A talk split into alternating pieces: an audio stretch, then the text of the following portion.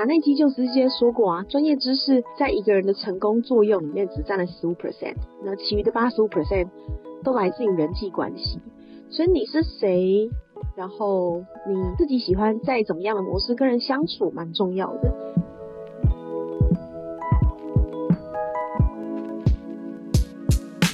Hello，大家好，欢迎收听 Girl Power Talk，我是 S 姐，很开心有机会来到女力新生来代班主持。那今天这个 Tuesday Chat 的时间呢，我想要跟大家分享一些我小小的生活心得。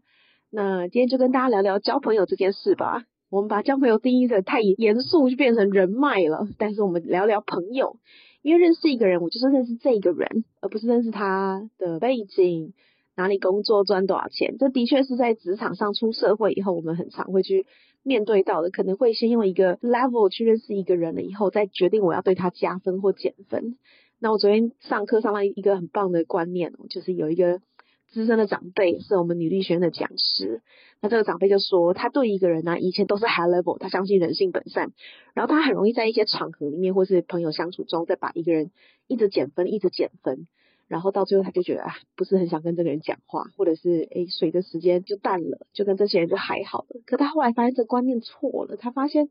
其实交朋友这件事情不应该想得这么复杂，应该是我把每一个人都想成一条线，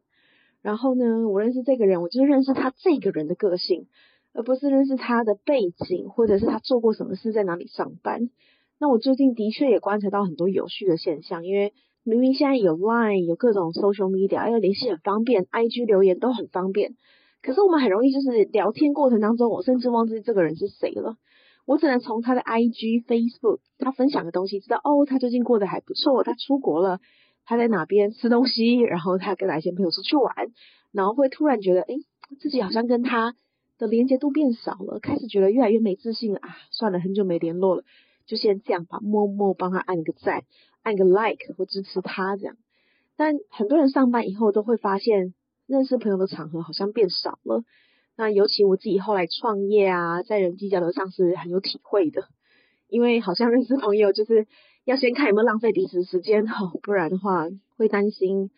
会不会浪费他时间，然后搞不好这个 talk 这两三小时，好像就觉得没有什么重点，然后就会诶不知道跟这个人下次可以聊什么。其实真正认识朋友的场合是变少的。年轻的时候交朋友当然很容易啊，你同学啊、社团啊、邻居室友啊。很快就可以打成一片，但是有了工作或是有了自己的生活圈以后，你变得忙了，因为你可能还要有另一半、有小孩，然后还有一些你自己想做的事，然后你的人生的二十四小时突然间每一天都变得不够用，或是一旦放松下来，你想要放空，想要自己一个人，想要有个 me time，那没有刻意安排时间的话，你可能会去参加一些活动，认识新朋友，但过一阵子你又会发现，哎，奇怪，好像我做了很多事情，但是。可以说话的人又变得不多了，或是认识的人好像又不多了，因为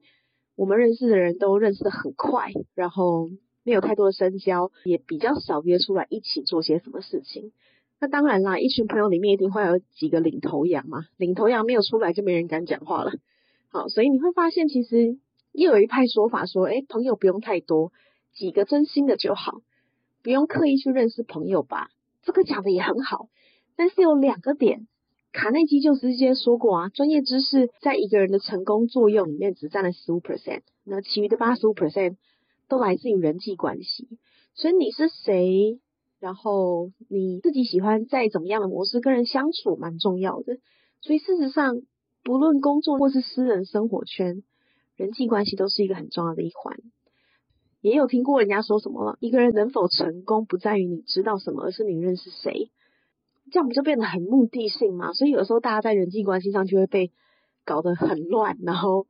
搞一个自己也不知道自己是谁了。好，所以的确会有人说这些东西，或者是你今天认识的新朋友，明天就帮你介绍一份梦想工作啊，这种，或者是你周遭的五个人决定了你的薪水、你的人脉圈等等的。的确，我在二十七岁的时候，那时候人生有一个很重的思考，就是，哎，奇怪，我当时是一个猎人头顾问的一个 head hunter。我认识的人谈话的方式都很直接，也是这个角色让我拿出我的名片后，每个人直接对我掏心掏肺讲他的薪水，但这个明明就是很隐私的事情，那我才发现我再这样下去，我的框架就会被框住了，我可能连我自己是谁我都不知道。所以我就开始去认识了很多创业家，就是猎头可能比较不会认识的，因为我们平常就是跟求职者或者是高阶主管或是用人主管啊、人资啊、某一些小公司的老板这样，那就比较少真正去面对一些老板内心在想什么。那或者是一些企业家或投资家，那投资不是单纯的投资股票这些，而是他真的就是全职在做投资，而且有一笔资产的那一种人，我才发现这个世界其实。很大又很小，因为我们要去哪里认识新朋友，就是不可能在路边找人搭讪嘛，所以就很容易直接被抓走这样。女生更不可能了，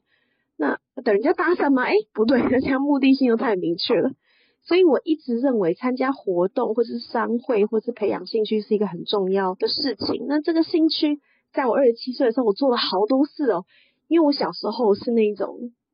爸妈可能因为工作太忙。然后他就会逼我学很多才艺的那种，我不知道所有女力新生的听众们是不是这样。我小时候学珠心算、钢琴、琵琶、写作文、写书法，哇，写了就一大堆。然后五子棋、围棋，什么东西都学，这样好像爸妈在我身上的投资，让我学了很多兴趣后，他们就会有一些补偿作用吗？是这样想吗？所以。我一直都小时候这样训练上来，我就会发现我喜欢做很多不同的事情。那这也必须感恩我的爸妈了。所以我一直认为培养兴趣很重要。然后我当时二十七岁，在思考人生的时候，除了认识很多人，我也去学了很多啊，我自己都没有想过的课。哦，比如说类似插花体验课啊，就是类似这种很多这种体验课，或是主动办联谊认识朋友啊等等的。所以吴淡如姐姐说呢。只要出门就会到，不管你想要做什么事。对，果然，只要有出去，就会认识一些人。然后，就算这一场出去你没有真正的意识到，或者是跟谁有深交，但至少你都认识了不同背景的人，你以后你会发现某一些兴趣是共同的，或是某些话题是一样的，不是单纯最新的八卦。那这些话题就有可能造成之后的连结。我回想，我跟我现在有一个很好的朋友，他。收入爆炸无敌高，如果我有机会采访到他的话，但他真的很低调。那她是做土地买卖的一个女生，小我两岁，但非常成功。可是她的成功仅止于赚很多钱嘛，感情上比较失败一点，这样。好，然后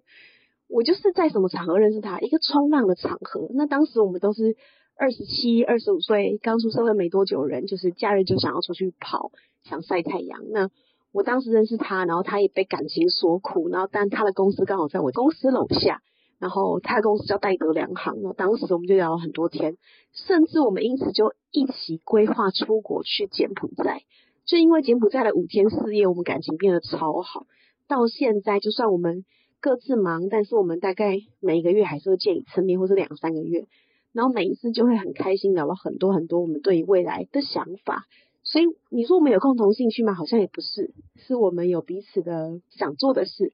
然后一直在讨论怎么让彼此更好，或者是骂骂对方说你怎么脑袋怎么残障啊，这些都有嘛，很好，就是因为这样有走出去，才去认识朋友，才有一些更新的交流，然后他非常支持我的创业，所以我就的确发现走出去就有差，那。有些人他是靠运动的，比如说瑜伽，然后最近很流行，哇，好多种类型的瑜伽，红酒瑜伽，然后各种，我觉得都很好。那我觉得跳舞也是一个很好的管道。那我自己大学跳舞挂，跳街舞 hip hop 挂的，那我也因为兴趣尝试过踢踏舞，然后但是发现很难。社交舞我也很努力过了。然后我很喜欢那种伦巴的感觉，然后但是我发现我的那个身体已经被 hip hop 控制了，都是很硬的方式，也没这么 jazz，所以但我都想尝试，所以我就努力喽。然后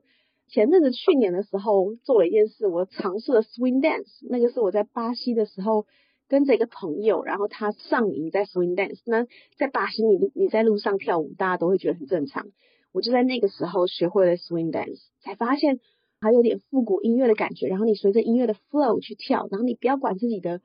哪一个步不好，然后身体哪一个步不好，不是，就是单纯的你随着音乐跳舞。那这个东西叫 swing dance 摇摆舞，那它是一个源自一九二零年纽约的社交舞。那当时因为生活很苦闷嘛，就一九二零年的时候，常常很多人会去酒吧、去 bar 跳舞放松，然后慢慢就传播开来。所以其实电影里面大亨小传啦、La La Land，都是跳这类型的舞。那 Swing Dance 的风格非常的轻松活泼，没有什么制式的形式，舞伴也没有固定哈，所以你是不是就有可能因为跳了 Swing Dance，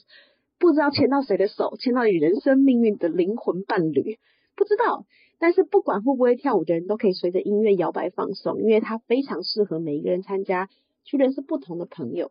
所以当你的目标不是去认识朋友，而是去体验，原来我可以放松自己，放开自己，不是要像云门舞集那样的方式的话，我非常欢迎在七月八号呢晚上，我们女力学院举办的一个女力节复古音乐趴，一起来跳 swing dance。你不会跳也没关系，因为现场会有老师带你，你一些基本的舞步。你可以想象哦，在现场你可以随着音乐任意摆动肢体，你不用担心，因为大家都是这样随便摆动肢体的，然后大家会带着你，然后没有人会觉得你什么滑稽好笑啊，你就做自己，然后一首歌跳完呢，然后再跟大家一起喝个饮料，喝个小酒啊，其实都很棒，跟大家一起大笑聊天，你会发现其实放开自己这件事情有多好玩，然后又可以享受交朋友的乐趣。那活动的资讯呢，我会放在节目的资讯栏，欢迎你邀请亲朋好友一起参加。相信你会活得非常开心。那我们今天就分享到这边，我们下次见喽。